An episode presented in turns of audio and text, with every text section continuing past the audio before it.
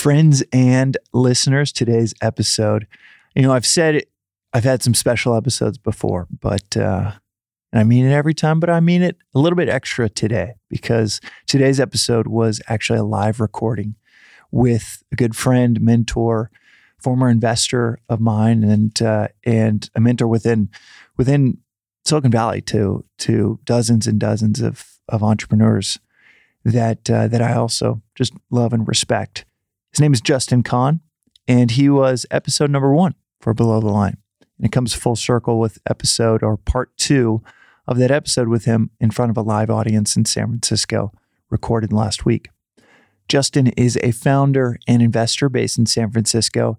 He has been building startups for uh, close to 15 years now, and he's seen pretty much everything there is to see the ups and the downs, which gives him a really unique perspective. In addition to that, he's also been a partner at Y Combinator. He's invested in several companies himself. So he's been on both sides of the table and he's also been on both sides of of the journey, the downs and and startups that have not worked out and the ups and the startups, something like Twitch as a co-founder which uh, was purchased for nearly a billion dollars by Amazon in 2014. Today, Justin is the co founder and CEO of Atrium, a full service corporate law firm that uses modern technology to provide startups all around the world a legal experience that is fast, transparent, price predictable, everything that you want in a uh, legal service that you probably have not gotten in the past with different lawyers or legal services you've used.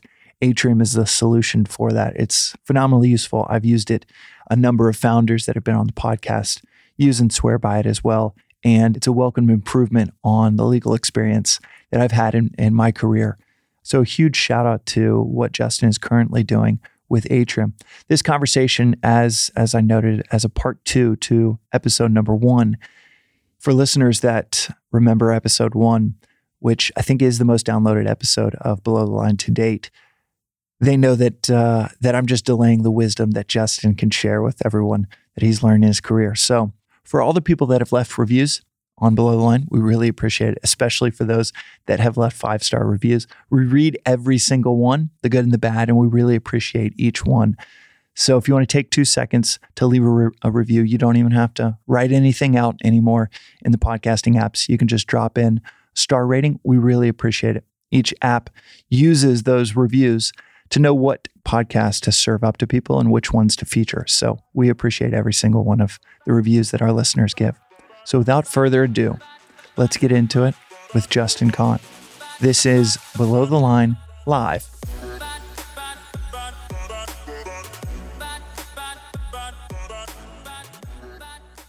But today, um, I'm really excited about a different set of questions that I'm going to be asking him about uh, about his journey and the mental side of that journey of creation. So, without further ado, please welcome Justin Kan up to the stage.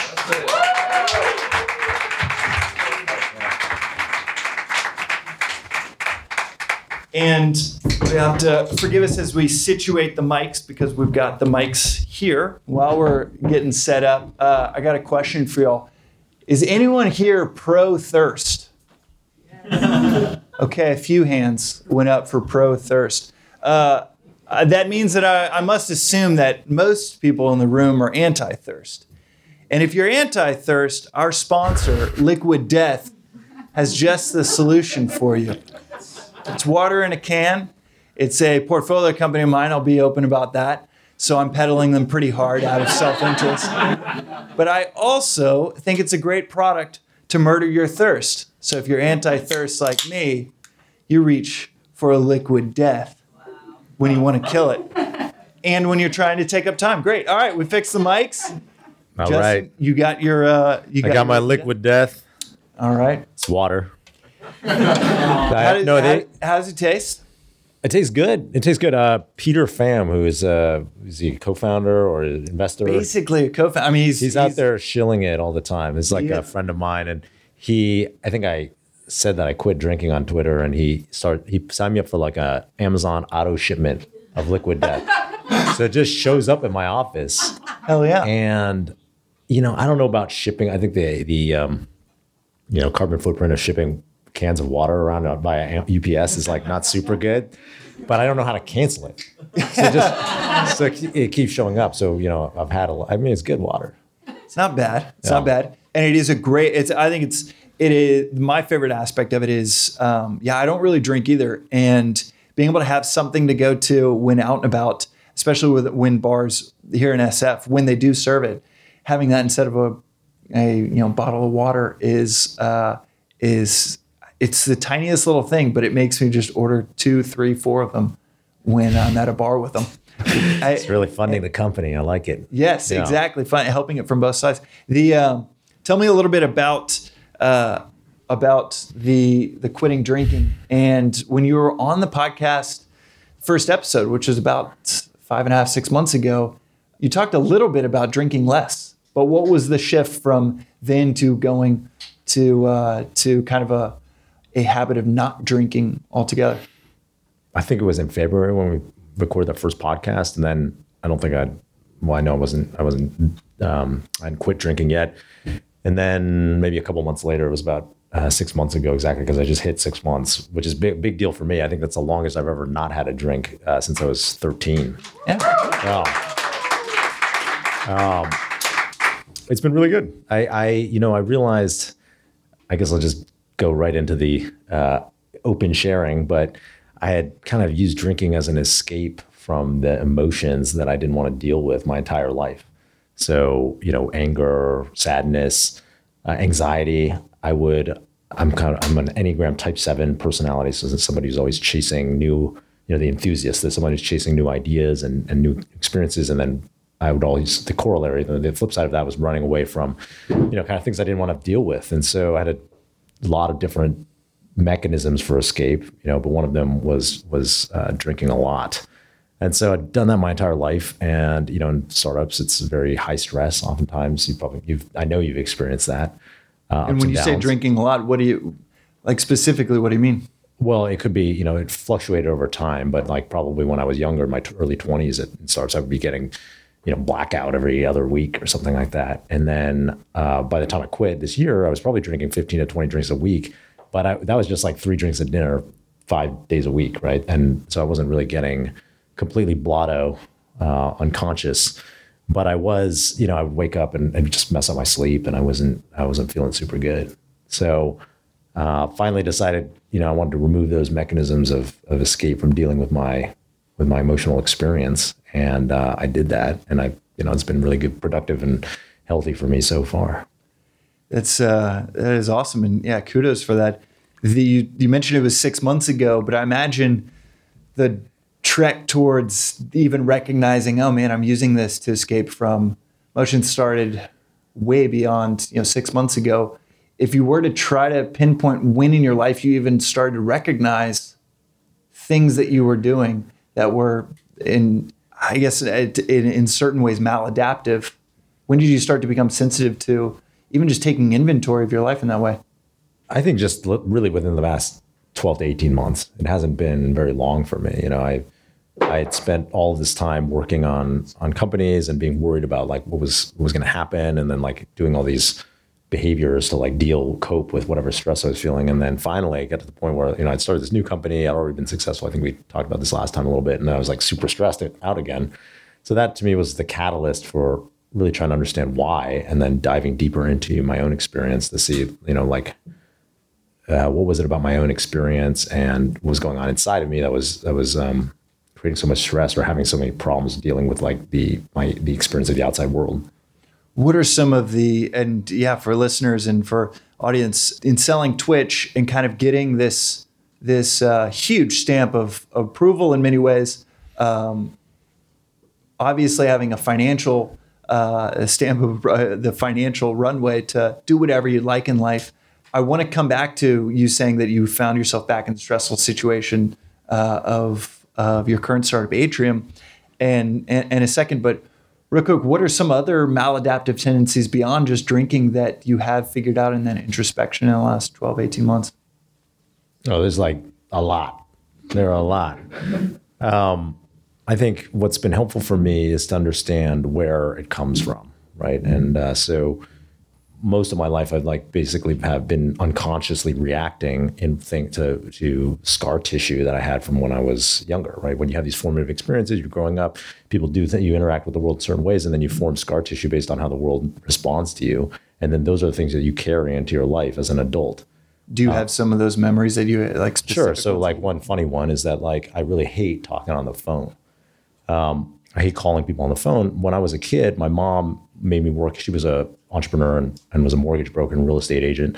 And uh, she would make me help her out in the office. And one of the things I had to do was data entry. So I hate like doing any sort of forms or paperwork uh, to the point where I'm like regularly like, uh, you know, like I hired someone actually, uh, a, a, chief of staff initially, so to talk to my accountants. So I didn't have to even, I would be like extra layers removed from like paperwork. And then the other thing that I had to do was like, so I had to do this data entry on this like computer enter mortgage forms into the, you know, this like horrible desktop software that would crash all the time. And I didn't understand it. And it was very frustrating to me. And then I'd have to fact print it out and fax it to these random, you know, more like loan offices. And um, I remember I hated calling because I was very shy as a kid. So I'd hate to call like these random op, you know, I was like whatever, 10 years old or something. So I had to pick up the phone. I have to call these random people and be like, did you get this fax? Which I did not understand like what any of the content was, the purpose of it or anything. And so to this day, like I just hate getting on the phone. Actually, when I was, you know, in high school and then I think in college, when I before cell phones were around, there were pay phones. You know, some of you might not remember that, but they existed. And uh, I would have to take a piss every time I got on a payphone. Like it was like a biological, like some sort of psychological reaction. It's like without clock, like wow. every time. And I, I never understood why. And then even like once I got a cell phone, and even today, like if I have to call a restaurant um, to say like, oh, I'm running late for a reservation or something, I ask my wife to call. Like I can't, I can't deal with it. You know, I can't get on. So that's an example of like something that I didn't even realize until recently. I was carrying this behavior from this scar tissue that I had from when I was a kid. Right. And then that's like a funny one, but there's like many worse ones. Do you mind sharing any of the ones that? Uh... Yeah, absolutely. So like, why do I? You know, I started this company. Uh, I got very lucky. I mean, I worked hard. I'm a smart guy, um, but I got super lucky. We started this company that was about live video streaming. It was like the dumbest company idea ever, which was to put a camera on my head and film myself on the internet, and then somehow through a lot of luck and some hard work and a few smart decisions, we turned that into Twitch, which you know we sold to Amazon for nine hundred seventy million dollars. So that's like a far exceeds expectations outcome, right? Um, so you might like I don't know. Yeah, I kind of thought you'd take it further. Yeah. So it's so, subjective. So why would I start another company? Like I started uh, more companies after that, and and this most recent company, Atrium, and lots of friends of mine when I started this new company. You know, Atrium is a is like a law firm for startups to help startups with their legal needs. And people, you know, very different from from Twitch. And people were like, "Why would you start that another company at all? Period. And why would you start that company?" And you know, for me, it was I want to start another company because I wanted to like go further, right? I wanted to my like ego hadn't been satiated with even this, um, you know, billion dollar outcome, and I wanted to go further. And that you know that's like very poorly adjusted to like what's you know why do I I don't need anything like I don't need more money I don't need more. And did you fame. have that kind of dichotomy in your mind of like? No, I was just unconsciously being like, oh, I should get more, right? Because I and that comes from now that I've you know been thinking about it more self aware in this period of time. You know, I realized that came from like interactions that I had uh, with my parents when I was really young, right? Like, so my mom came from Malaysia, where she was an immigrant. Uh, she immigrated from Malaysia to the United States at 17. When she grew up, she had nine brothers and sisters in Malaysia, rural Malaysia, and they just like did not feel like they had enough. They didn't, you know, they were very poor.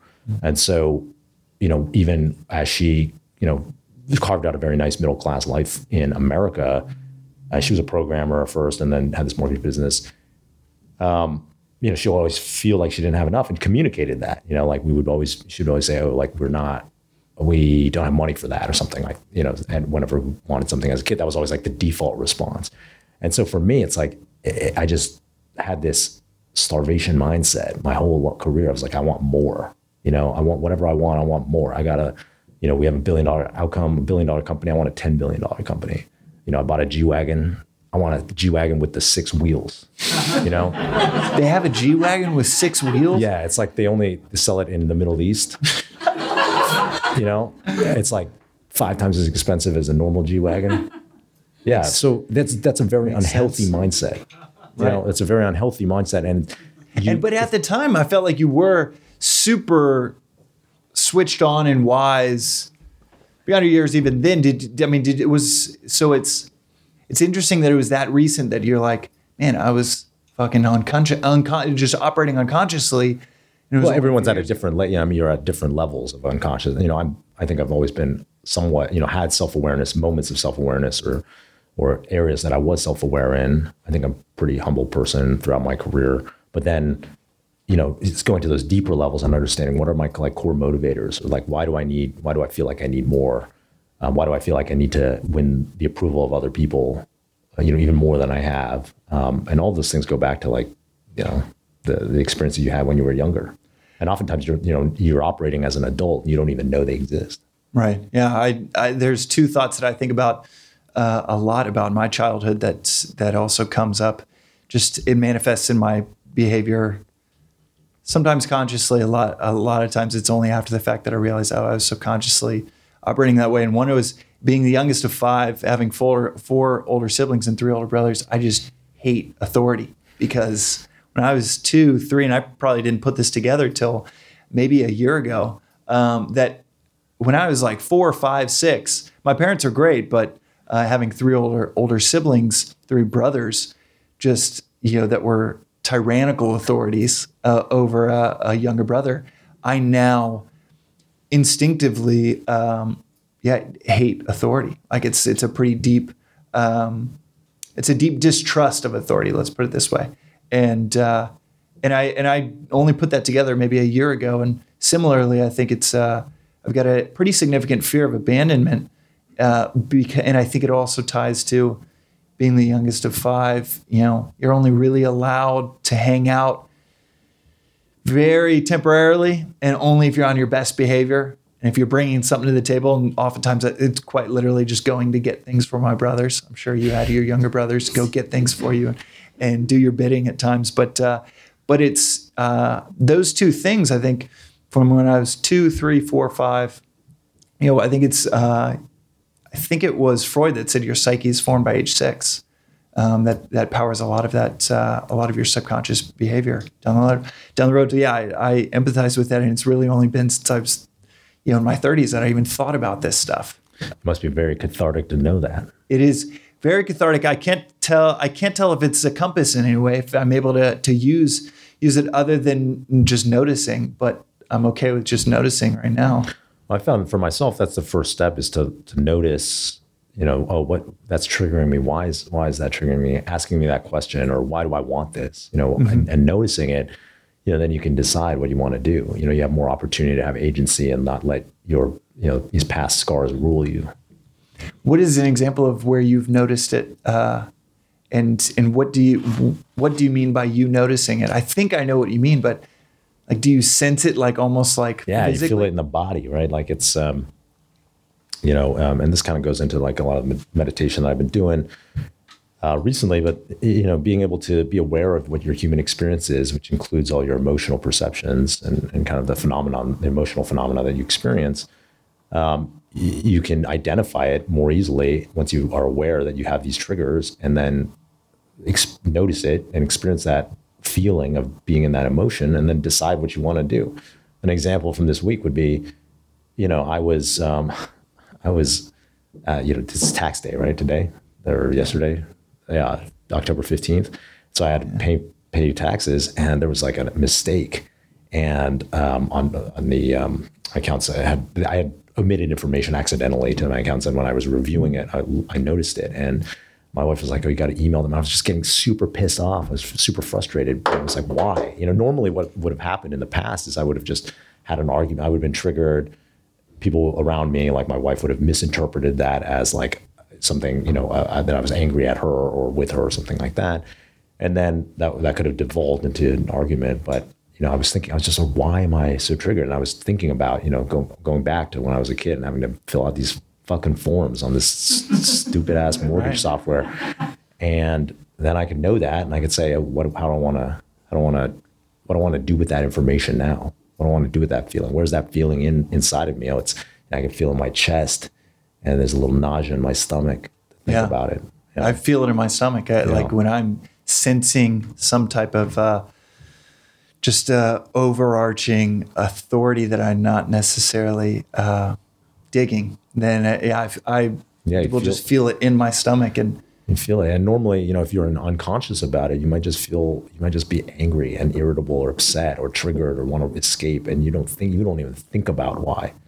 And then, you know, you're kind of ruled by those, those past occurrences. yeah, well, and and so you were saying that you you uh, have a handful of different maladaptive things that uh, over the years beyond just drinking. What are some others that that you've started to notice and become more sensitive to in, in recent years? Um, Yeah. So, I mean, there's, there's a lot actually. Um, but, you know, on the escape side, so I, escapes were really big for me because I was very, uh, I, I had a lot of trouble dealing with situ- like especially like fear, anxiety about the future, and guilt. Guilt about the present, and anxiety about the future. So in a startup, you know, no, things go well, things go badly, but you're always going to experience things going badly. Actually, it's not just a startup; it's in, in the human part of the human experience, right? Uh, Buddha said there was every human being will experience ten thousand joys and ten thousand sorrows in their life, and I really believe that. Like every, you know, every day you will things will go good and they'll go bad. You know, someone will cut you off in the car, and you'll be you can be pissed, or you know, someone does something nice to you, and you, and you feel joy, and um, that's like on every time time scale, like days, months, you know, years, decades, and um, when I would experience these sorrows, these pains, uh, I would feel, you know, things that went bad in the startup. I'd feel guilt about it, like maybe I should have done something different, or I would feel um, stress about the future, how is it going to turn out, because a lot of my ego and my sense of self worth was wrapped up in the company. And then I would uh, kind of be torturing myself incessantly, mentally, right in my head, like, oh, I didn't do well enough. I didn't, I didn't. If I had just made different decisions, I would have done better. Um, and then I would try to like escape from that. So escaping could be like going and getting unconscious by like uh, drinking a fifth of JMO, which is not not a good idea. But um, but it also could be just you know watching like a whole season of like Breaking Bad, right? In, that in one weekend or something, or um, you know going on a trip and just like completely trying to like Uh, have a break from your current context and just like go go on a vacation and just like shut down from your current context. Mm. And I think all those things are are various unhealthy ways of address of like sitting with your discomfort. You know, so one of the things I try to do now is spend more time. If I feel discomfort, I'm, I am guilty. I do feel anxiety. Like I try to spend more time to sit with it and and understand what that experience is like. Yeah. What is, I have to ask, like, on the kind of specifics, what is a way that you'll sit with it? That you'll, you know, uh, purposefully say, okay, I want to just experience this. Well, I think generally I've been trying to be more comfortable with my discomfort, like across all the different categories of discomfort. And so one of the things I noticed when I took a meditation earlier this year, um, you know, I meditated every day for the last 262 days. And um, I had like at least roughly about 40 minutes a day, about an hour now. And I, I hated it at first. I would, I would, um, you know, just be trying to do it for 20 minutes. And I would look at my phone and it'd be like three minutes had passed. so I put my phone down. I've used a meditation timer to track my streak. And I, um, then I try to meditate again. And I look at my phone again. It's like, oh, it's another three minutes, you know? And so I was not capable of sitting there. I was someone who's very distracted and bored very easily, um, kind of like a, a little ADD. I was, you know, when I was, I was the type of kid when I didn't have something to read, I would like read the side of a cereal box, right? Like I just did not, was not good at sitting with myself. I used my phone last December, like about a year ago, I checked my screen time. It was like five and a half hours a day.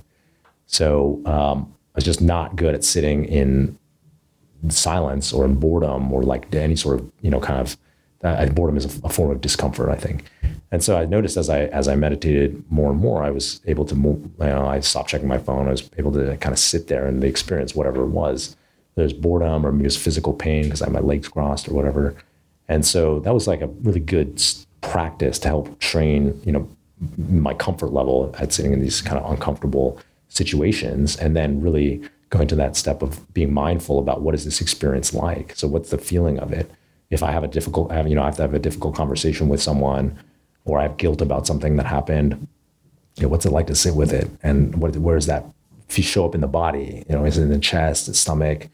uh, in my in my head, my forehead, my temples, if I'm angry, and that's that's it, you know. And then I try to do more exposure to things that are uncomfortable, you know, like um, start walking around barefoot. Not in San Francisco. San Francisco, you don't want to, you know, you're, you're gonna catch something. But um, I have this ranch up in Sonoma. sort of walking around a couple miles, uh, you know, a, a, hike barefoot, just like the, you know, it's a, it's pretty rocky actually, so it's pretty painful, but just to like experience that that discomfort and be okay with it.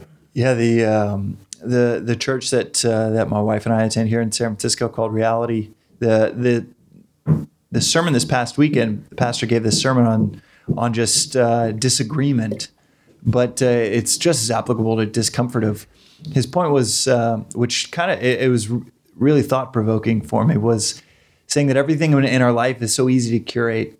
You know, our Facebook feeds, uh, what music we want to listen to, get around commercials, what show you want to watch directly on Netflix. It's so easy to curate everything that it's becoming harder and harder to sit with discomfort because there is literally an app to take away your discomfort.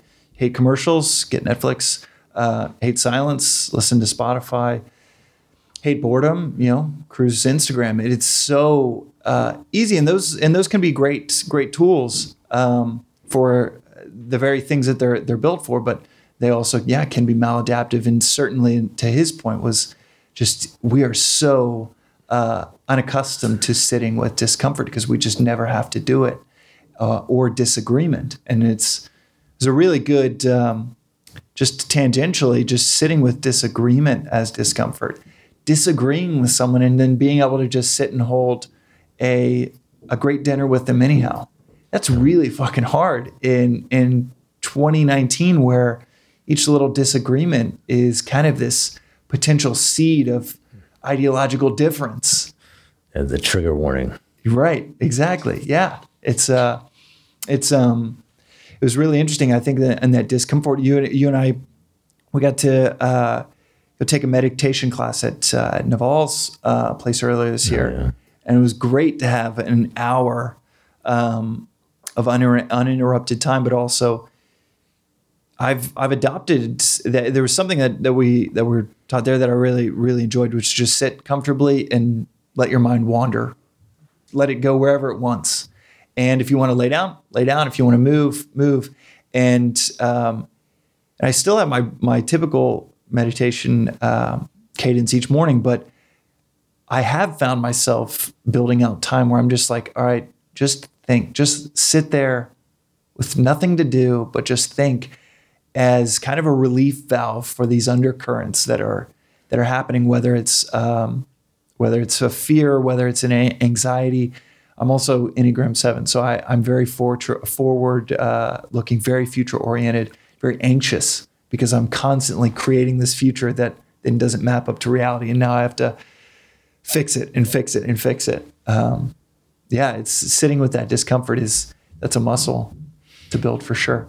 Um, or what were you going to say? No, definitely. That I agree. Um, on the Enneagram Seven, when did you when did you come uh, when did you become familiar with Enneagrams and, and just kind of that introspection of of what number you were and what does that mean to you? Well, I would say that the number is not. I mean, the exercise of doing the Enneagram was like it wasn't that big of a revelation to me. I mean, I kind of knew my personality traits already. Um, I think the bigger thing for me was just being more aware of connecting that stuff back to my past, like we were talking about, and really realizing that I could make a conscious choice on like how I want to want to what I want to do moving forward. So that was probably the part that was like really missing before, you know, I, I think I took the test like a couple this month, this year or something like that. Well, but I already like knew most of the things. Well, there's a there's a um, episode with Diana Chapman earlier in the podcast where um, phenomenal executive coach. Yeah, yeah amazing. Uh, and she goes through every every enneagram personality type, and it's really uh, it's a great breakdown. Um, the yeah, it was helpful for me to figure out my number uh, of of seven as well. Um, so I want to ask you, I want to ask you the, a typical cocktail talk question that founders get. Um, and you can every founder can answer it a million different ways and and feel free to answer it however you want um, but the question that you probably get a lot um, is, you know, how's Atrium going? Because you just get asked, how's your startup going? Um, how is Atrium going? It's going like every startup. It's going, you know, there's good and there's bad, right? There's things that I, are going well, and there's things that need to go better. And uh, I think for me, the more interesting part of that question is just like, how am I, you know, dealing with that, right? Like, how am I? Uh, because I think you can find, like, any startup is going to have things that are like going well and things are going bad, and people are just going to focus on like what's going well. Um, I think that for me, my main focus is figuring out how do I like spend my time in my zone of genius and create a uh, organizational structure that supports that. So, for you know, the zone of genius uh, concept is really what are the things that I'm, you know, good at that give me energy um, that the company needs. Uh, most CEOs that I know end up in kind of their zone of competence or their zone. I think they call it zone of excellence, actually, which is like the things they're good at, but don't give them energy, and then they turn they kind of ha- create a job that they hate doing. And so um, I think having the self awareness of what do I actually like doing that gives me energy that the company needs, um, even doing that exercise, that's not a question that people ask themselves very often.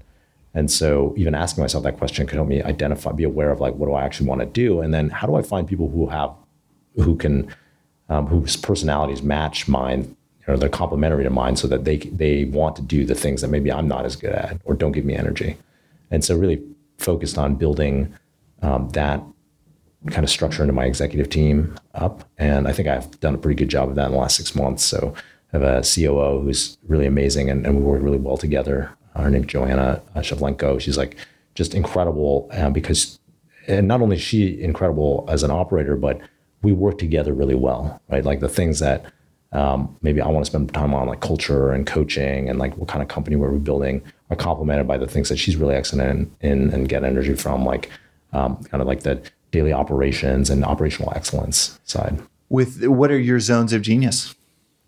Well, I think it's um, things that involve um, getting people excited.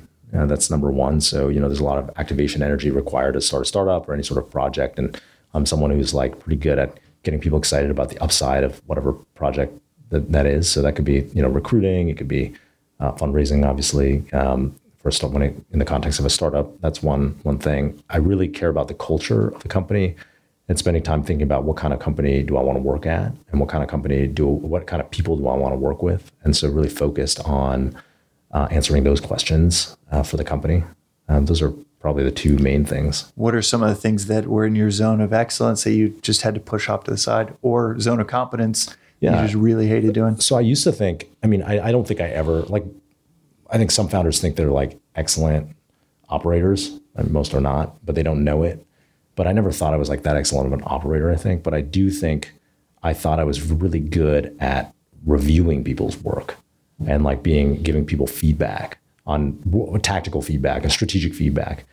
But actually, that's something, you know, one of the things Diana says in, in the 15 comments, uh, 15 commitments of conscious leadership is, you know, there's this shift move of like asking how is the opposite of what I believe true and that's something. It's a good exercise because um, it exposes you, forces you to think about you know the alternatives to your the your you know deeply held notions, right? Or um, uh, Peter Kharraken, right, has says does this exercise. He's, a, he's been on a guest on your podcast. Yeah, shout out to Peter, yeah, executive coach. I think he's in the audience right now too. Yeah, uh, and he's uh, yeah, phenomenal executive coach. And this is my therapist, and he always does this um, AKA exercise. therapist too. Those, those terms are interchangeable. I totally use them yeah. for both.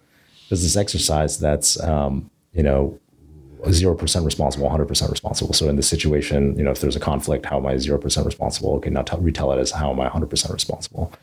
And um, so I had this story, kind of getting back to the point, I had this story of like, that I'm really good at, you know, kind of doing these like business reviews and, and, um, uh, kind of stuff like that, giving people strategic feedback. And then, you know, I, I actually was out for one of set of them. I think I was sick or, or I was on a trip or something. And then Joanna did all of them and everyone liked it a lot better. And I think they got a lot more out of it.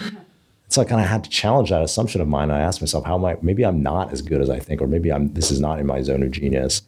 Um, and so now, you know, I, I've, that's another, that's a set of things that I kind of delegated. Um, so that would be one example. And does, uh, are there stages in which this becomes more practical or useful for for listeners and and and a lot of founders and creators out there with maybe a three person startup or they're just getting going with a, a side business when can when do you think a leader can start thinking through all right I, am ready for zones of genius or or when is it kind of like all right i'm the janitor too i need to do everything well, I think knowledge and action are independent, right? So a lot of people would say, oh, well, I have a three person company, so I can't make those choices.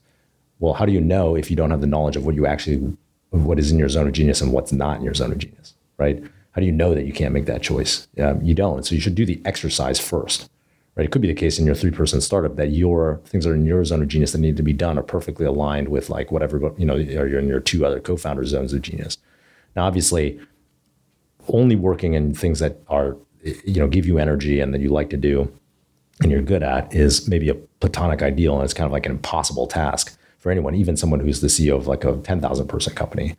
Um, but i think it's worth doing that exercise and trying to move yourself and the amount of work that you're doing or the type of work you're doing towards that zone of genius. Because there's always almost certainly things you can do today to move yourself towards that ideal.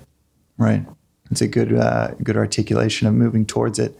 And an articulation that it might be the ideal that's never never quite possible, but at least uh, directionally is is potentially far more powerful for the business. I I could easily see in, in my own experience. Yeah, there were things I thought I was good at, I was terrible at. Once you see world class, you're like, shit, okay, that's what really good looks like.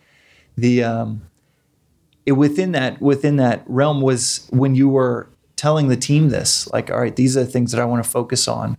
These are the things I don't want to focus on. Was it super straightforward? Was it kind of uh, unnerving for some of the executives around you? Was did it require? Did it feel like it required courage from you to to say, "Hey, these are the things that I'm going to focus on, and these other things I'm not going to"? I don't know that it felt like it required courage, but I do think it, it was unnerving for people because that set of things that I want to focus on is only is you know like somewhat correlated with like what CEO is supposed to do, right? There's other things that normally people might think, oh, the CEO should do. So when it was like, um, for some of those things, they were like, oh, is he for real? Or uh, are we sure? Or maybe he'll want to like take them back, or he actually secretly wants to micromanage those things, you know, but not say he's responsible for them. But I think that, um, you know, so you have to prove that this is like you mean what you say by, you know, constantly reinforcing that message. Oh, you know, this person, this executive is actually in charge of this, like we said, we outlined, and, you know, he's going to make the final decision. And, you know, say that week over week until people actually understand that and internalize it. Well, zooming zooming out, um, something that that I never asked in the first episode, and, and a friend afterwards uh, told me that he wished that I had asked is um, out of all of the businesses in 15 years of starting things, um, what is what was the most the most challenging time? Uh, either most challenging day, afternoon, uh, week, or or you know full on season of a few months or or years.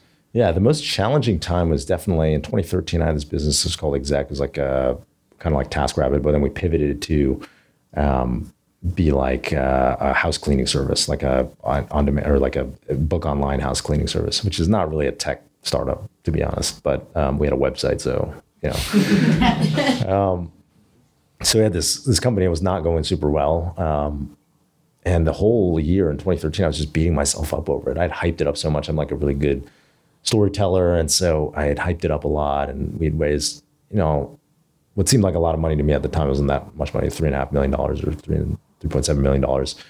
And um, I had set all these expectations for myself, with my team, with the investors. And then we just like, we're not delivering. And I just carried that all on my shoulders, and I was you know, kind of torturing myself all the time. I got to the point where I didn't want to get out of bed, um, and I just didn't. You know, I felt kind of sick every morning, and so started seeing a therapist, and you know, just trying to work through my uh, issues around the startup. Um, I mean, there wasn't like a, I guess a low point was like one of my engineers we had like a steady attrition of people leaving at the end because they everyone you know could kind of see the writing on the wall. And someone who I really liked, who I thought was one of our like best uh, engineers, left, and I just I got super hammered. was like really pissed. Um, did not take things. You know, was not dealing with dealing with the emotions super well that day. And yeah, I uh, I can empathize. I remember when uh, Tilt was going through really tough. The last eighteen months were just super tough, and and uh, great people were leaving, and it's just uh, and it was just it's kind of like. And Peter knows because uh, he was uh, he's my coach through it all. Like I just couldn't look at at my email anymore. Um, I hated looking at my email, and it's like it's like you know those the rats in a in a, a lab that if they get uh, zapped randomly, then they're freaked out the entire time. Yeah. If they get zapped because they touch uh, touch a pedal, then they're totally fine. They're like, Yeah. oh, don't touch the pedal. But if they get zapped randomly, then they're just freaked out at all times that anything's Yeah. going to zap them. And and That's when uh, they get super fucked up. right, yeah, yeah, and they fucking take down a fifth of JMO Yeah. but that's uh, yeah that's the um, that's what it was like i think when i look back on it there was maybe only uh, a handful of actual moments that were super uh, harsh or, or really that felt like i was getting absolutely zapped but it was because they would come so randomly had no idea when they were gonna when they were gonna come and it and it really uh, it really messed with my my psychology throughout the day, even though maybe it was like every two weeks something really major. Which, I mean, verbalizing it, it's that's pretty often. But um, but man, it was uh, the hardest part was looking back. Maybe it was once a month something really out of left field would would uh, rock us and and rock me as as CEO. But uh, when I look back at it, it was like every moment of every day. It was like, when is that? Right. happen? You're like constantly on a high alert, right? Right, constantly. Walking around with your phone in your pocket. You're like constantly, you know, you're going to zap once in a while. Exactly. Just checking The email. torture Uh, device. Right. Right. No. Speaking of devices, um, you you t- you had taken on a regimen of of kind of uh, just clearing out a lot of noise in your life uh, with devices, and you mentioned that a little bit on the first podcast. Um, do you mind telling um, listeners in the audience here just the things that you did back then, and then I want to the, the follow up is have you figured out any other things that have just helped you declutter uh, the noise in your life?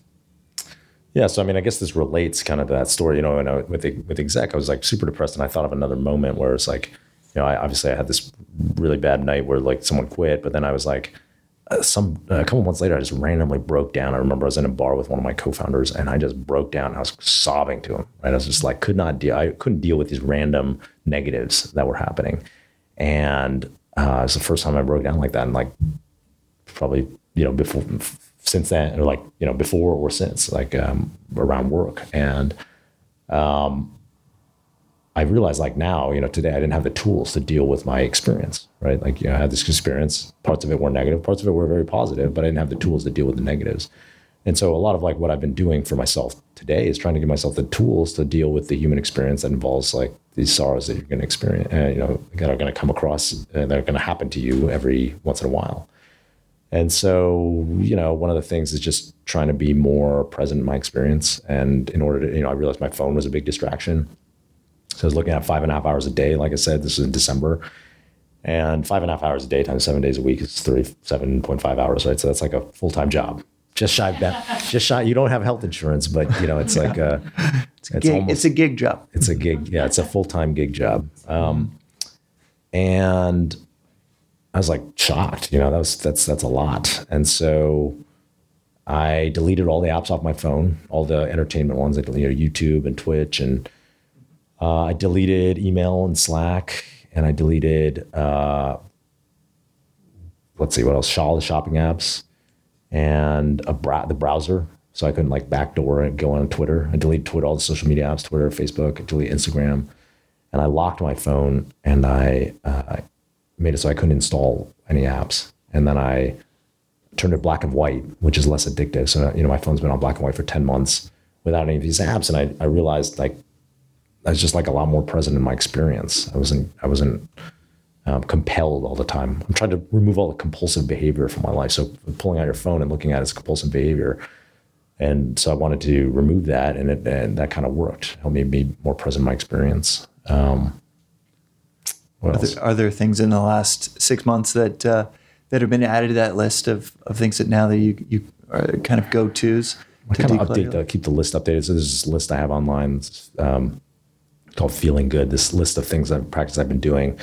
uh, really ramped up the uh, negative visualization part. So I think I might have mentioned that last time, but I've been doing this exercise where I think about my impending death. Yeah, you wrote about that on Twitter yesterday. Oh yeah, yeah, maybe not impending, but like so your future. Well, it is impending, I Yes. guess, Yeah. on a certain time scale. What? Yeah, do you mind diving into that? What? Uh, one, just uh, giving the primer on negative visualization, and then go into yeah the stuff that you were writing about. Yeah week. so negative visualization is this is when you kind of visualize something that bad that's going to happen and kind of like put yourself in that experience. And then you know for me you know it might be like oh well, how will i die? Or like if, what would happen if i got cancer and and and uh, and was you know terminal cancer? And try to like imagine what that experience would be like. And then you know kind of when i wake up in reality i think it, it, back in in the real world it gives me two things. One is very deep gratitude for my current state of existence and the second is uh, and i'm like being thankful um, for it. And then i think the second is like it kind of dampens like negative experiences that happen because they're recontextualized in this like well there could be like it could be way worse right? Oh this person quit. Well don't have cancer. Um, and so one of the things I, I read this book uh, recently um, which i really like called the five invitations by uh, frank ostaseski who uh, he started the Zen Hospice project in San Francisco and um, was a meditator and and uh, he you know sat with dying people and these these were the things he learned uh, from the dying. And I was reading the book and I was very moved by it. And one of uh, one of the things was uh, the first invitation is don't wait. And so when I was doing my visualization, I was like, oh, who would I want to see when I'm you know on my deathbed and what would I say to them? And then I was inspired to just write it out, like write out all the things I would say uh, to all the people I would want to see, and then just go. I sort of was like, I should tell these people now. Why? Why would I wait? And so I started doing that. A cathartic experience for me. that's great. Is five in invitations. Yeah, the five invitations. Awesome. It's a beautiful book. Okay, I want to go to some of the questions that we got on uh, on Twitter for today's episode. Um, and the first one was, um, we touched on zones of genius, which is great because people, uh, someone wanted to ask about that. Um, I also touched on the six months of no drinking.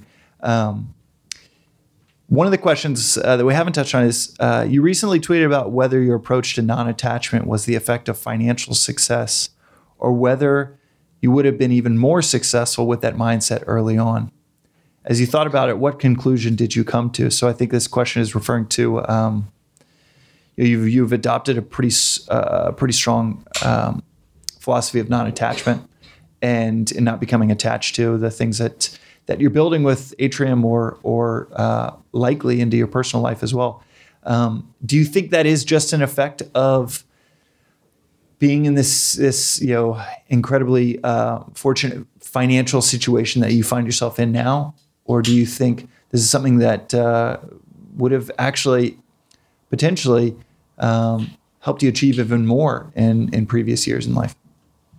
Sure. So you know, the non-attachment is really uh, it's a Buddhist idea, right, from 2,500 years ago, which is that suffering co- is caused by cravings that you have, the attachments you have, the things you want, right, or the things you're averse to. And I found that very true when I read that. You know, I've, I found it to be very true in my own experience. You know, I will experience pain, painful things, right? Someone leaving the company or something, but what really t- makes me torture myself is like, oh, I really need them to stay, otherwise my company's going to fail. Or this, you know, I really love this person, so like them leaving is a personal attack. Um, know, all these like stories that I wrap the actual event around.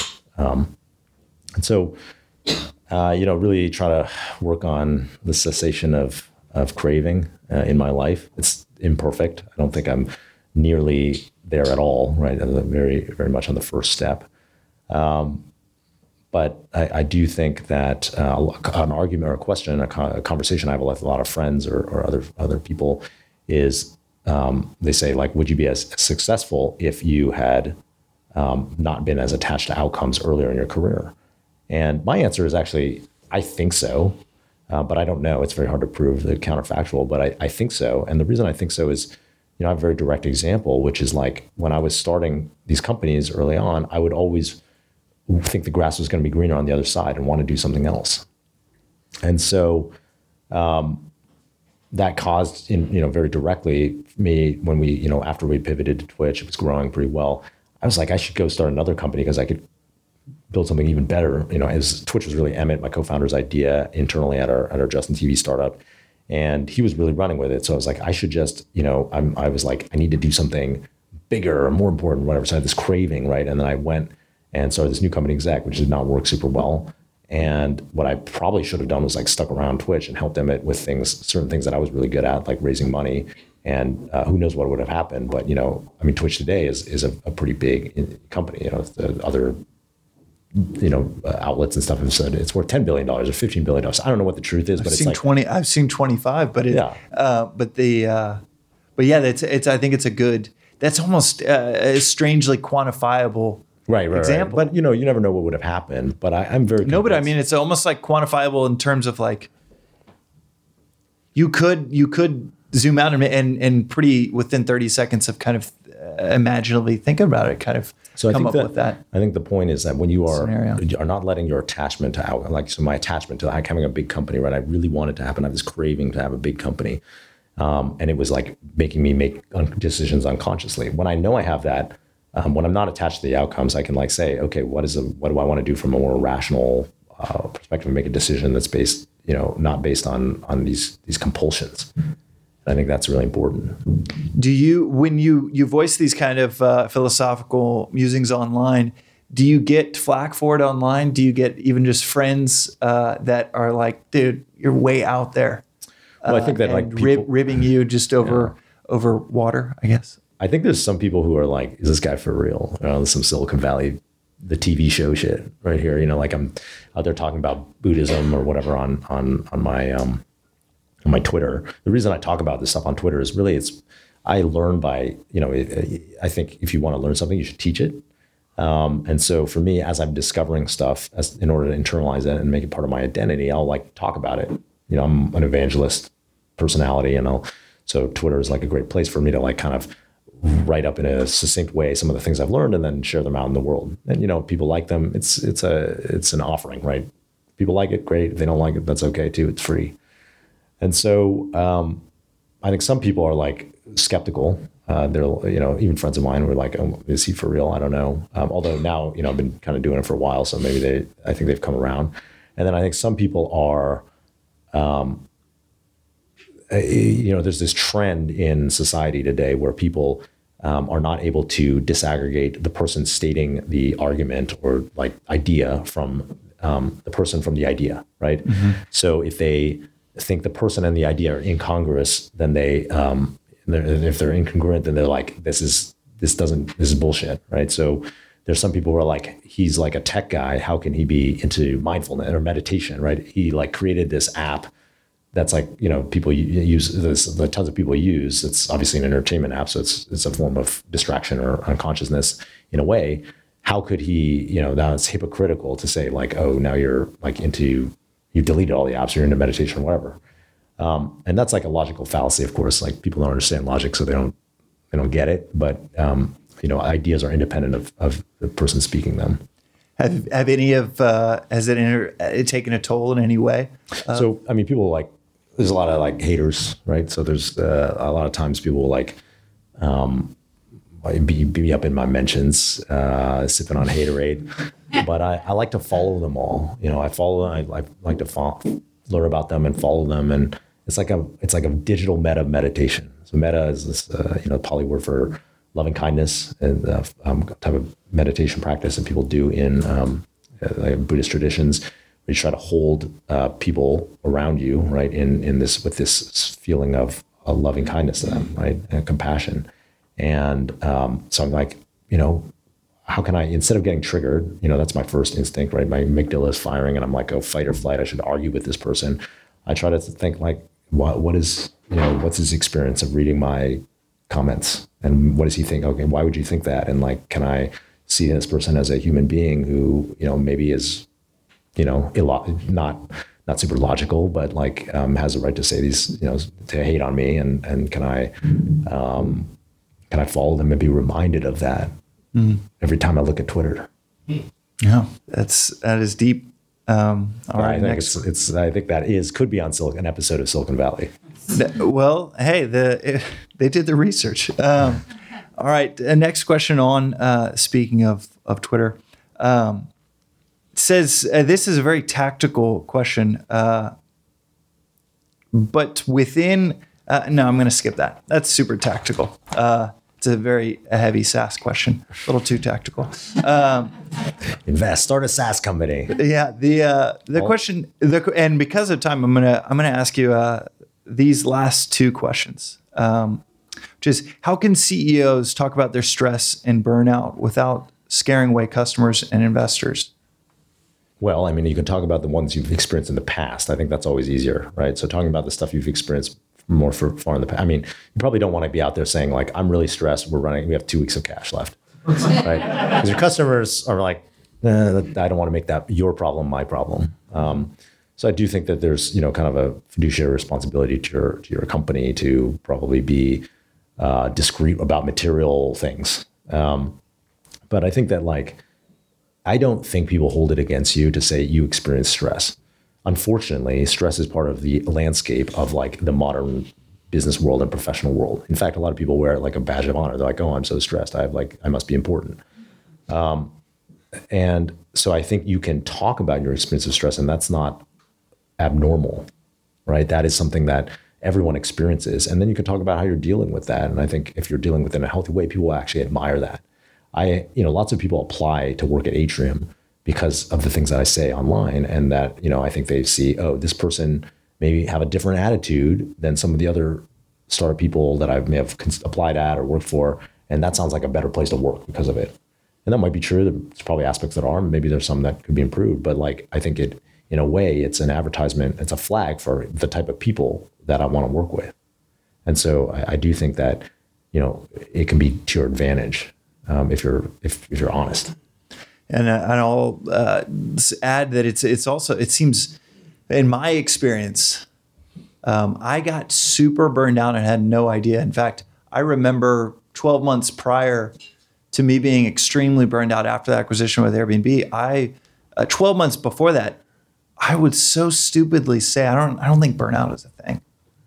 I would so stupidly say that uh, that burnout is mind over matter and there's stressful times in life, but you can have mind over matter. It wasn't until two months after the acquisition with Airbnb, I was I was taking an hour and a half nap every afternoon at Airbnb's office, and I was like, "Oh no, this is normal. I work hard, love I love naps, and I'm here really late, so it's a great way to like fit in extra productivity." After two months, on the third month, it was like, "Oh, okay, this is I don't really need the nap." And the fourth month, didn't need the nap at all. And I remember looking back, and was like, holy shit, I like needed 90 minutes of sleep five hours into my day because I was so burnt out. I was so exhausted, could could barely sleep. And uh, and it wasn't until after the fact that I was like, oh shit, that was insane burnout, not being able to sleep and then having to sleep in the middle of the day. And it's so obvious in retrospect, but at the time, like I literally was like, oh, burnout's not a thing. So I think this question uh, for um, I believe Todd uh, asked this on, on Twitter. Um, Let me actually just one one more thing about uh, one more thing about the uh, previous question, which is like how can you talk about this stuff online? Um, you know, stress and, and burnout. I think that it's you know I was having this conversation with another friend of mine who I'm very close to, uh, kind of mentor uh, with him with his startup. You know, there is a lot of money, hundred million dollars, um, and we were talking about candor actually this morning, and he was saying like well there's sometimes it's you know are you always do you always need to be candid? Or you know it seems like sometimes it's just like better for the company like if you're not candid. He, was rela- talking about an idea he had been discussing with his coach because i think he's you know sometimes he's scared of having some of these conversations. And his coach was like you know they were arguing and he was trying to come up with examples of like why you know where it wouldn't make sense to be candid. And at a certain point his coach was just like you you know uh, well sometimes like maybe it's more important you have to decide whether it's more important to be candid than it is to have a successful company or the most successful company right? And um, i think something we don't pay attention to is that you know our principles are things that we won't compromise even to be successful. And most people don't think about the principles. They say well we have company values and these are values that help us be successful. These are company these are values that help us be successful. They help us obviously to you know help help us employee marketing, help us win, win. at all costs. Um, but really, values and principles more, more than values are things that you have even when they hurt you from being successful. And I don't think I know for myself, I never thought about principles. Like, what are my principles? What are the things that I will like not compromise, even if it hurts my business? And so maybe, you know, being authentic about my experience and being conscious about my experience, I think that is a principle I have. I, I, I will I will not compromise that, even if it wasn't um, the best thing for, for for the business, because that's that's who I am and that's my character. That's yeah, that's powerful. The um, yeah, in, in, stress mitigation, there's meditation. It's it's great. Um, being honest is also mm-hmm. such a great uh, stress stress mitigation tactic. It's it's one of the best. The last question I have for you is um, the tech ecosystem that you've been a part of for the last 15 years and have helped build in many ways, and as a, a founder, a well-known founder, an investor, as uh, as you know, a creator here in, in Silicon Valley and a thought leader within within the tech realm. What are some of the things in the tech ecosystem that are really helpful? And and do you think there are any things in the tech ecosystem that are pretty harmful towards towards innovation, progress, healthy progress and innovation? Um, well, I guess the helpful side, I think there is an attitude here of you know people being excited about innovation and new ideas, and that's always been here. And I think we take it a little bit for granted, actually. But you know, go to other places in the world that doesn't exist as much, and so I think that's very positive. You know, I've met with. I think yesterday I met with a founder who's like building a longevity company. You know, uh, she's 25 years old, like um, building this like company that's goal is to to um, create a therapeutic approach to extending human lifespan. And like that's pretty amazing, right? That's an that's a very interesting innovation um, that she's working on, and it's totally flyer idea, right? But you know, who knows what's going to happen? But there's someone here who's like raising money and like going to actually start this company to, to, to, do something very novel. And there's you know thousands of those people. And I think that's pretty um, that's pretty unique here about Silicon Valley. Uh, and I think we people you know people have said it before, but I think people take take it for granted now. You know, we kind of make fun of it. It's like, you know, we have Silicon Valley, a TV show, and like, kind of people make fun of it. And like the zeitgeist has turned a little bit against startups. And so we kind of ignore some of those good things that come with uh, with the fact that there's a lot of interest in creating innovative entrepreneurial endeavors. Um, the bad is probably I think there is a corporatization of uh, the tech industry that's happening at like a super big level, right? Like with you know the FAANG companies and um, where they're they're you know kind of just they have such a big cash cash engines they're just buying up talent and you know kind of working. Maybe that's not the best use of all of these people's time. They're working on like you know very trivial things. Um, right i was reading this hacker news article um, last night about uber laid off you know a couple hundred people. And um, one of the comments on hacker news had outlined all these you know redundant open source projects that engineers had worked on at uber that were like now like uh, you know um, uh, they were they were shut down right and I think these big companies are getting like they have so much resources that they're most of the actual headcount growth in Silicon Valley is for these large corporation technology corporations, and they're um, not super efficient at allocating resources on innovation. Um, you know, it's just really on the machine to make money and like really monop- you know the, the the core goal I think maybe an unconscious goal is to monopolize talent here, and so I think that's probably bad for for innovation. Yeah, that's uh, that's yeah, it's not frequently spoken about. No. Um, well, that's awesome. Okay, we're uh, we're gonna turn the tables real real quick for a few minutes right. to talk about uh, fun lightning this, round. This uh, little book that uh, everybody's going to get a copy of here, um, and uh, and and folks that are listening online can go to beyondcoffeebook.com and and sign up for a book that I wrote uh, last year, but publishing it this year, and is a fun undertaking in a completely strange world. It has nothing to do with startups but I wrote a book on nootropics, adaptogens, and mushrooms um, called Beyond Coffee that uh, that I'm really excited about. Come out in November, and uh, Justin agreed to ask yeah. a few, All right. few wanna, questions I'm, about it. I uh, I want to learn about this book. So what, like, first of all, for someone who doesn't know, what are nootropics, adaptogens, and well, I mean, I know what mushrooms are, but the first the first two, nootropics and adaptogens. Just in case, yeah, yeah, the uh, nootropics, nootropics, nootropics. They're kind of uh, it's interchangeable pronunciation, but uh, it is uh, they are compounds that will improve uh, cognition in any form. So many people think that they're complete uh, BS, but we actually have like three decades of of research that you can take something like Bacopa monnieri, an herb that'll improve your your memory by uh, up to 25%. Um, we actually have a lot of research that shows coffee is is really destructive for your adrenal glands. Your, it spikes your cortisol. Um, a cup of coffee will have the same uh, physiological um, impact, impact on your body as if you're swerving to avoid a, an accident uh, on the highway. It's that type of acute stress that that hits your body. Um, so, yeah, nootropics are cognitive enhancing compounds that could do everything from help you with faster uh, verbal recall, or it could be um, better memory. Uh, but there, there's about 46 compounds that uh, that we researched. Me and two co-authors research for the book to talk about what's what's real and what's not within them. And what are adaptogens? Adaptogens are de-stressing uh, compounds. So um, adaptogens be something like ashwagandha, which is 3,000 years old, that de-stresses you. I'd say the number one insight of the book that I that I took away in writing it, I actually kind of uh, pieced it together was productivity is way more than just energy and wakefulness. And we drink coffee. We drink a lot of coffee as as Americans uh, for wakefulness. But everyone knows one extra cup and what you need, and you're jittery or excitable, and you're not productive. And one of the insights uh, in the research was that productivity is is both um, it's both energy cognition, or it's all three energy, cognition, and direction. So, energy, obviously, that's, you know, wakefulness, alertness.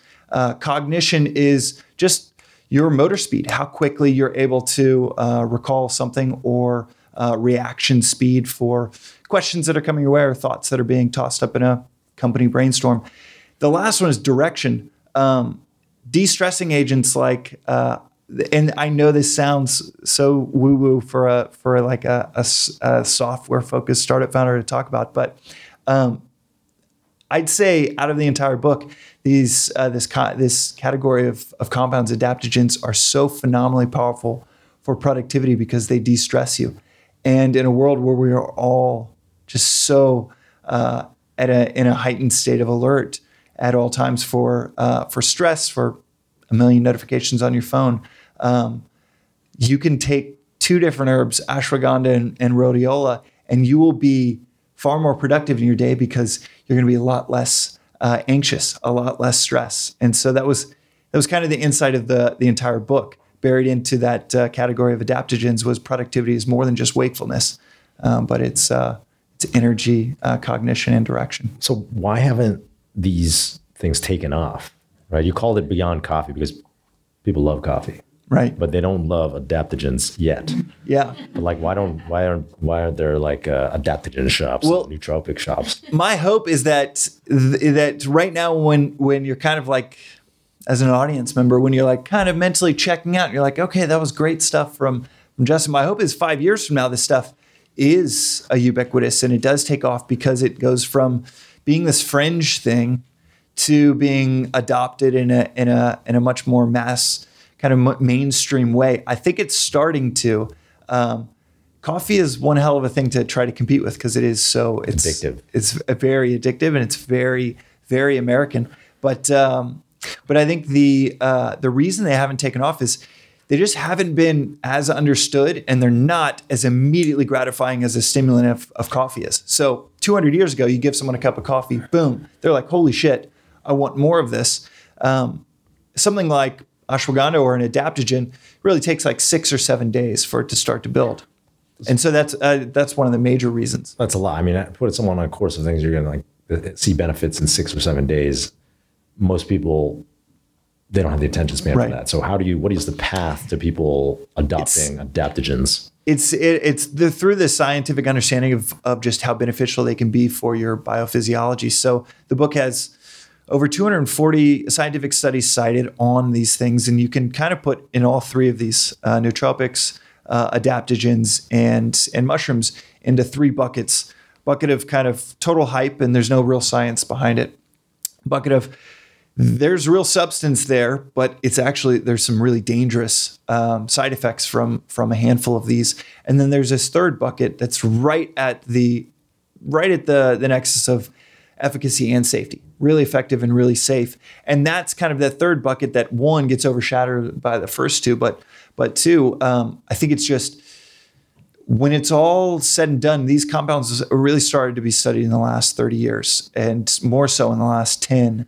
Um, it probably took coffee, according to like the, the anecdotes uh, and in some of the historicity of it, took coffee 40, 50, 60 years uh, before it was adopted mainstream. These things will probably take half that time.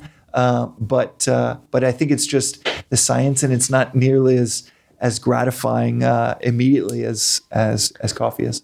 How did you get into writing this book?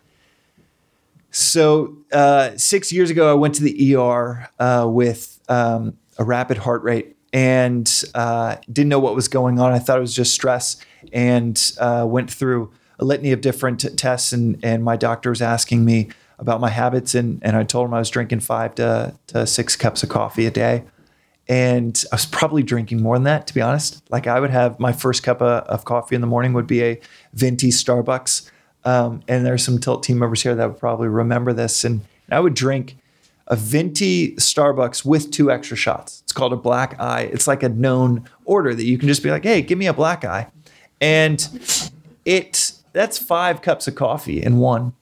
And then I'd have probably two on top of that and um, and I just kept seeing all these like little pop sci articles come out that it's like coffee's good for you, coffee's great for you. Probably all funded by Starbucks. Now that I look back and, and actually now rigorously look at at these studies, I'm like, oh my god, this is like a sample size of five people. So um, long story short, I was in the doctor's office, and then he was so uh, matter of fact. He was like, yeah, it's. Um, that's uh, he kind of nodded his head and he, and he apparently confirmed something he was thinking when I told him how much coffee I was having. He's like, "Yeah, you um, you have what's what's called atrial fibrillation, and uh, it's a irregular irregular heartbeat. Um, we need to go to the ER." And he's like so calm, but he's like, "We need to uh, go to the ER next door and have my my heart cardioverted, meaning like the thing in, in movies where they have the two metal paddles and they." shock your heart back into regular rhythm. It was pretty, pretty gnarly. But out of that entire day, the only thing that I actually really remember, uh, like sticking in my mind almost obsessively, I was like, okay, it's not terminal, so that's good. I don't have to. They'll cardiovert my heart. I'll be back to normal. But he said to me, he's like, um, you know, you really can only drink one cup of coffee. And I was like, there's no fucking way I can I can get through the day on one, on, one uh, on one, cup of coffee. I was uh, severely addicted, and um, and and I was like, I'm running a company with 50 plus employees. There's no way I can get through uh, one you know through the day with one cup of coffee. And and so he said to me this one little offhand comment that stuck with me. He said, Have you ever tried green tea? It has this stuff in it called L-theanine, which will help calm you down. It has less caffeine and it'll help extend the effects of the caffeine uh, longer uh, than than a cup of coffee. So I was like, oh, uh, this weird compound L-theanine will help extend the effects of of caffeine. Um, and so that little thought got lodged in my brain, and then probably 18 months later, I'd I'd just researched, gone down the rabbit hole of everything else that I could add to my one cup of morning coffee to make it last uh, the entire day and give me as much productivity and and uh, and fruitful creativity as as possible. So that's the like that's where it started and and uh, and today it's you know I got the book but I take like 12 things so you're morning. just like crushing up Adderall pills and putting them in your coffee. yes. The end of the book basically says get off of coffee, move to Adderall. Uh, no, Adderall is covered in the book, uh, and and Adderall is, is really uh, it's in that dangerous category. It's uh, each, especially in the last three years, it's just coming out more and more how neurotoxic it is uh, for for your brain, meaning that it's it's doing uh, quite significant medium and long term damage um, to your neurology. Um, e- even though you're getting these you know these bumps of energy every every day uh, from it, the um, but uh, but no, it's it's actually the things that I take very few stimulants. I, I, t- I drink very uh, very little coffee, and it's actually these other things that increase things that increase blood flow to your brain, things that'll uh, decrease inflammation, improve your uh, immunity support because your body's just wasting so much energy fighting off, you know, latent. Uh, um, so you know, what's what's in it? Like what's in the James juice? The James juice is um, you, go to beyondcoffeebook.com and you can put in your email and you'd see everything that I take in the, in the morning as well as uh, for listeners online. You can read the first two two chapters uh, for free. Uh, but the f- the five important things that I, I tell people uh, to, to take in the morning are omega 3s, uh, omega 3s in a specific kind called DHA. Um, that is neuroprotective, uh, neuroregenerative. So if you've ever had concussions, neuro- omega 3s, DHA. it's so funny to switch from what we were talking about philosophically going to morning regimen. But uh, um, but it is uh, it's it's they're one and the same. You know, mind, body, spirit. The things that I take in the morning are, are part of the way that I manage stress. So omega threes, DHA. That is just uh, there's about 35 years of research of that improving your cognition and and being really great for neuroprotection and and neuroregeneration. Um, second is turmeric. Turmeric and the book talks about the studies on turmeric. It's you know in indian food it's commonplace uh, but uh, it's it's very inexpensive. It's as effective as prozac uh, for antidepressant and anti-anxious um, properties. So it is it is uh, and and incredibly cheap so turmeric um, is really powerful as an anti-inflammatory which your body's just expending especially as we age a lot of energy on inflammation Third is uh, CDP choline. Um, and that is naturally, it, choline is naturally found in eggs. So you can get it from eggs uh, or you can take a supplement uh, to increase uh, blood flow to your brain, uh, which will improve lateral thinking, so creative thinking. And can improve your creative thinking up to 20, 25%. Meaning, if I were to give you a test of name uh, as many animal, animals as you can in 20 seconds, you could actually test yourself 25% more. Um, uh, second to last is Bacopa monnieri. Bacopa, an herb that's been around for, uh, for also known as Brahmi. It's been around for 3,000 years. In India, uh, an Ayurvedic herb, that'll increase your memory 20%. So you, you've got to take it at least two weeks, ideally four weeks in a row, but it'll increase your memory, your short term recall, um, 20%. So I could list off numbers and you'd recall more of them by taking this. And it's completely safe. Every single one of these completely safe. You can take them every morning. Um, and then the last is matcha. So switching from coffee over to matcha green tea. And for uh, listeners, they, will hear me talk about matcha quite a bit on the podcast. But uh, matcha uh, green tea, which is powdered green tea, is um, my favorite form of caffeine. It has L-theanine in it, that which goes back to kind of uh, the very beginning of the story, which was the conversation with my doctor. But the powdered leaf that it, that matcha has, as opposed to regular green tea, has 130 times more antioxidants than regular green tea because of that the leaf in there. So uh, matcha green tea is uh, it's I think it's the healthiest and more, most creative form of uh, of caffeine that people can drink in the mornings or in the afternoon. That's a lot. So we can just replicate that. We don't have to read the book. kind of, kind of. You I, the, in reading the book, you'll see there's some some uh, some things in there, especially when it comes to mushrooms, like uh, lion's mane mushrooms that that are an, a phenomenally uh, powerful form of energy that has no caffeine, no addictive properties whatsoever. Some people actually also think that uh, that lion's mane um, is uh, well. Read the book. Read the book. I'll okay. leave that. I'll leave that as a, as a little bit of a cliffhanger to to read the book. Any final takeaways from it? Like any others? The you know the takeaway is it's super short. Uh, it's a it's a 30 40 minute read, so it's really short. Um, I hate books that that drone on and on when they really could convey the message very short, uh, you know, very very succinctly. So it's 30 minute read if you're if you're a fast reader. So yeah, check out the book. It's a very easy read, and a big shout out to co-authors Dr. Dan Engle, who's uh, who's psychiatrist and uh, neurologist, who's probably probably the foremost um, um, healthcare professional on this this kind of forefront of cognitive improving compounds, and then Catherine Haynes who's a friend of mine from high school, who's a medical researcher and specifically works in pediatric neurology, which is one of the medical one of the professional medical areas that focuses a lot on these natural um, and less invasive and, and, far less prescriptive approaches to uh, to to things like ADD, to things like anxiety and, and children, because you know they they really want to try everything they can before putting someone on a prescription. So that's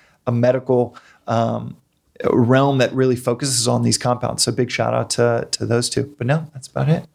Awesome. Well, I'm looking forward to reading this. All right. Thank you, J Man. And thank you all for coming out. Thank you, Justin, for coming tonight. Big round of applause for Justin.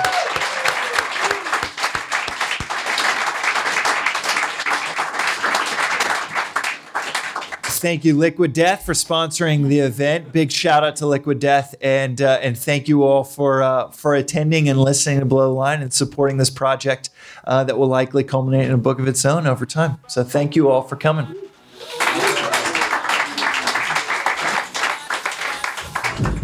Right.